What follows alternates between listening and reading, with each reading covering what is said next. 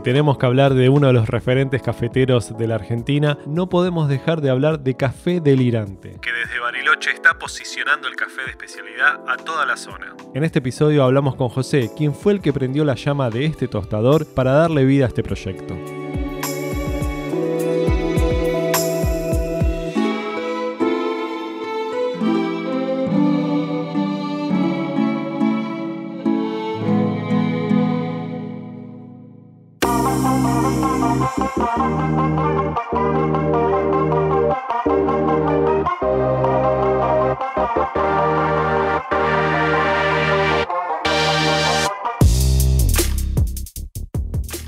Pregunta inicial que le hacemos a todos los que pasan por este podcast. ¿Quién sos y en dónde estás grabando esta entrevista? Bueno, hola, soy José Sojo y estoy grabando esta entrevista en la sala de tueste de, de nuestro tostador en Bariloche. El, el tostador se llama Café Delirante.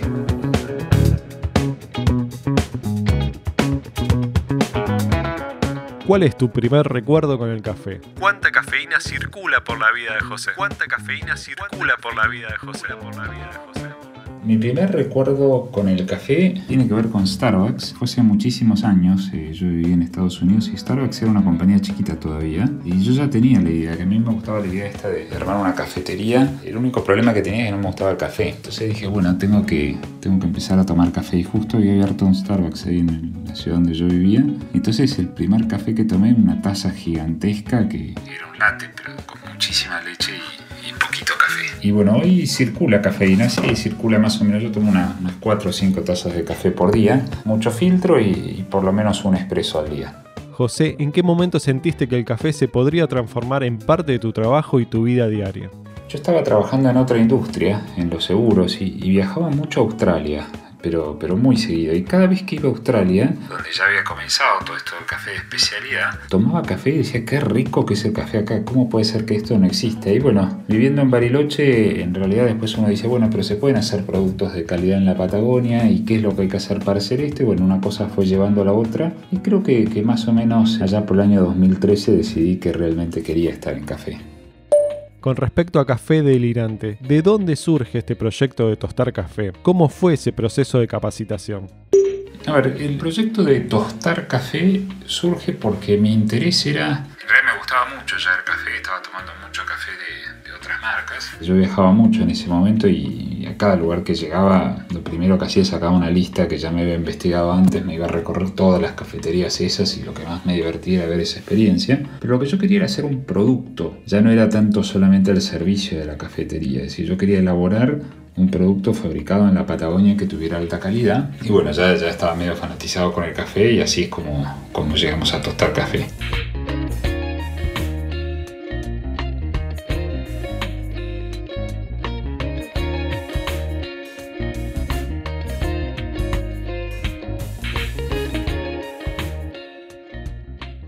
Proceso de capacitación, bueno, como todas estas cosas, uno va gradualmente, ¿viste? Empezás a preguntarle a uno, muchas charlas su momento con Agustín y con Walter, que estaba todavía en Puerto Blest. Me voy a Portland, a Oregon, hago un curso ahí de tanto de barista como después un curso de tueste. Y después nada, yendo a, las, a, los, a los eventos de las K, eh, uno empieza a, ir a charlas, eh, uno un poco autodidacta con esto y empieza a bajar cosas. Y empecé a seguir mucho a dos tostadores, Scott Rao y Rob Hus, y básicamente yo diría que hoy tuesto con un mix de los dos, más algo de Dan Cooper de Australia, pero digamos, uno finalmente va, va tomando una idea de uno, tomando una idea de otro, la va probando, la va testeando y bueno, de ahí vas armando como si fuera una, una base del tostado. Pero esto, esto evoluciona, yo siempre cuento el cuento de que yo fui a Portland y estaba el tostador de Stamptown, que es un, un tostador bastante grande en Estados Unidos, y él, esto fue hace seis años, y él tostaba sin software, es decir, eh, y hoy si vos estás tostando con software, sabés que es una herramienta clave para tratar de, de, generar calidad en el largo plazo. Entonces seguramente hoy Stamptown todo está con, con, software, pero lo que yo digo es, hace seis años el principal tostador de Stamptown no tenía todas las herramientas para tostar que nosotros tenemos hoy en la mitad de la montaña. ¿no?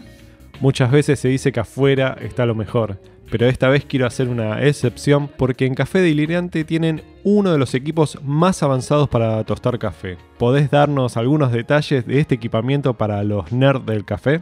Bueno, me, me gustó lo de los nerds de café. Yo me considero un nerd de café y, para mí es súper positivo ser nerd del café. En Café Delirante importamos una tostadora que se llama Loring las tostadoras estas aparecieron hace unos 5 años masivamente en el mundo del café de especialidad y revolucionaron el, mundo del café de especialidad o el tueste del café de especialidad. Hoy vos tenés tostadores muy famosos como Tim Wendelbo en Noruega, por ejemplo, bueno, muchos en, Inglaterra, en Estados Unidos, en Alemania que, que, tuestan con esta tostadora, que tiene la particularidad de tener un porcentaje de, de, convección en la transmisión de calor muchísimo más altos que en las, en las tostadoras más tradicionales y eso, bueno, nos permite controlar un poquito mejor el tueste que lo que yo puedo lograr si yo nosotros también tenemos una tostadora tradicional donde la llama se aplica directamente al tambor y adentro del tambor están los granos de café. Yo creo que hoy se puede hacer calidad en Argentina. Eh, sí, evidentemente, afuera por ahí tienen otros presupuestos y es otro el tamaño del mercado, pero también es otra la competencia. Es decir, nosotros en Argentina podemos hacer productos de calidad. Con el precio del tipo de cambio tan alto se pone un poquito difícil porque es difícil comprar grano verde de, muy alto precio y tratar de revenderlo. Pero no, no tengas dudas de que esto se puede, más hoy que, que vos te metes online y tenés acceso a un montón de información y como yo te decía antes, eh, la mayoría de estas cosas son nuevas. No es que acá hay un tostador que sabe muchísimo más que el resto porque hace 50 años que viene perfeccionando su método. Eso no existe. La mayoría de los tostadores que hoy son famosos en el mundo tuestan de esa manera desde hace dos o tres años, no tuestan de esa manera desde hace 50 años.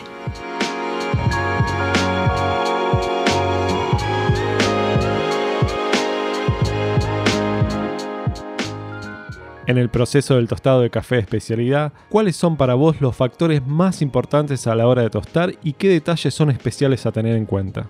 El proceso de tueste en el café de especialidad es un proceso donde el café se tuesta a una temperatura final que, es menor si uno quiere que el café tradicional. Pero esto también son modas, es decir, eh, hoy sí, la realidad es que el, el tueste que por lo menos a mí más me gusta en este momento tiene que ver con tuestes muy muy suaves o, tratando de que yo no, no, sienta humo cuando tomo ese café y prefiero perderme un poquito de la intensidad pero ganar los otros atributos del sabor del café. Creo que la manera de, mejorar en el tueste y la manera en que nosotros podemos hacer esto es recopilando datos y probando, probando y probando. Y en realidad todos los tostadores hacemos muchos tuestes que no nos salen bien y bueno, por lo menos es ser consciente, mira, este no salió bien, tengo que prestar más atención en la próxima, tengo que tratar de cambiar un poquito esto, un poquito aquello, pero bueno, sí, con el tueste podemos influir en el sabor que va a tener nuestro café. Por mejores o peores tostadores que seamos, sigue siendo muchísimo más relevante la calidad de la materia prima que lo que nosotros hagamos en el tueste para mí. Para guiar un poco al consumidor de café, ¿cuáles son los tostados más frecuentes que utilizás y qué podemos esperar del sabor en taza? Todos los tostados que hacemos en café delirante van a ser un poco más suaves. Hay que entender que también la tostadora, la Loring, nos permite cocinar el interior del grano sin tener que llevar la temperatura del exterior a un nivel tan alto como una tostadora tradicional. Entonces, a simple vista, nuestros granos se van a ver más claros que por ahí los de otros tostadores. A mí me importa mucho este efecto porque claramente es lo que a mí me interesa, es decir, no me interesa tener el exterior del grano sobre tostado y el interior subtostado, sino que el tueste sea lo más parejo posible porque realmente creo que ahí es donde, donde un grano se luce. Hoy por hoy yo entiendo que nuestros cappings y en la forma en que a mí me gusta probar el café, los tuestes más livianos son los que me van a resultar muy interesantes. Es decir, por ahí estamos tostando de promedio un par de grados menos de lo que tostábamos hace un año eh, y a mí me parece que el café es más rico de esta manera de, de lo que era antes. Otra de las cosas que nosotros cambiamos es, en un momento nosotros tostábamos diferente para expreso que lo que tostábamos un café para filtro. Y hoy modificamos un poquito eso, decir, bueno, hay determinados cafés que nosotros queremos que siempre estén en nuestra base de expreso. Lo mejor es un café natural de Brasil, el mejor ejemplo. Es decir, yo siempre quiero que el expreso tenga más cuerpo que lo que yo busco cuando, cuando quiero tomar un café individual en filtro. Y entonces siempre voy a tener eso. Entonces, ahora el café ese de Brasil yo lo tosto igual para filtro que para expreso. Y esto no era lo que hacíamos antes, pero esto es algo que introdujimos hace un año. Y simplemente lo que hacemos es que en expreso vamos a hacer una mezcla que va a ser un poquito distinto para tratar de resaltar el cuerpo. Ahora hablando un poco sobre situaciones ideales, ¿cuál es o cuál sería el mejor momento para tomarte un café?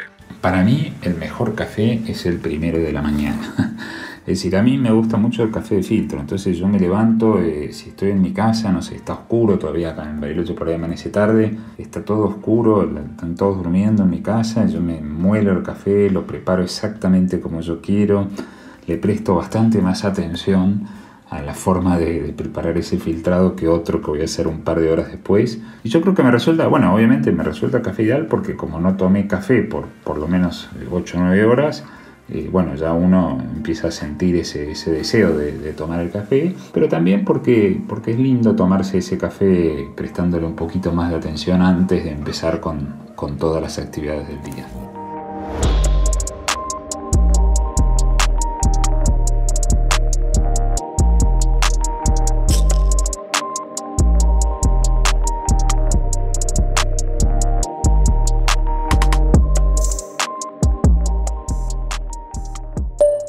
Son tus próximos proyectos y cuál es tu visión para Café Delirante?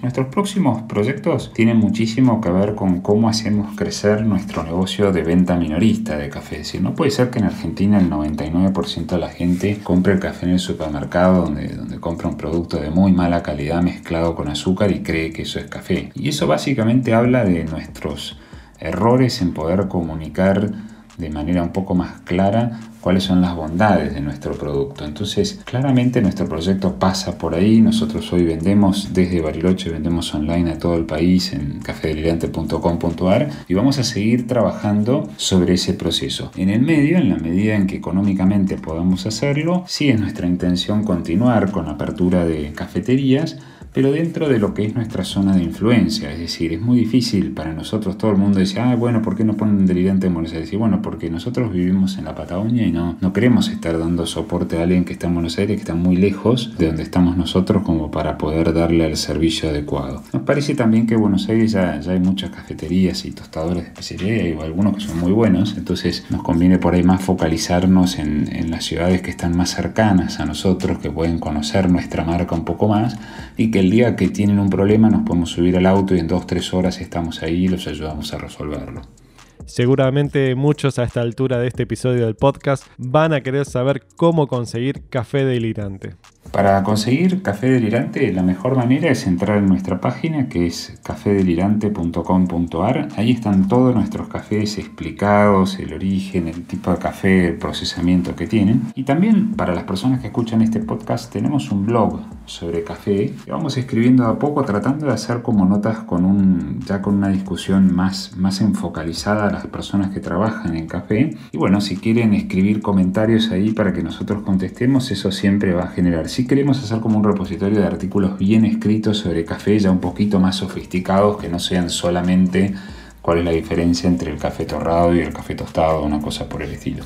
Ya estamos cerrando la nota. ¿Qué le podés decir a todos los amantes y no amantes del café que están escuchando Bloom Podcast? A las personas que, les gusta, a los no amantes del café, como vos decís ahí, ahora lo único que les puedo decir es que acá estamos todos explorando. No hay nadie que realmente sepa sobre esto. Yo no creo que ni siquiera fuera Argentina por supuesto hay personas que están un poquito más avanzadas en ese proceso y hay otros que estamos más atrasados, pero esto sigue siendo algo muy muy nuevo y que, nada, que probando y viendo todos los días a ver qué nos gusta y qué no nos gusta, pero animándonos a probar productos nuevos es para mí la manera de, poder desarrollar el conocimiento. Muchas gracias a todos, un placer estar con ustedes en este podcast. Muchas gracias por el tiempo y por la buena onda, José. Espero tenerte en otro episodio y con ganas de que esta pandemia pueda pasar pronto. Así no solo viajamos a Bariloche por sus paisajes, sino también como nuestra próxima ruta cafetera.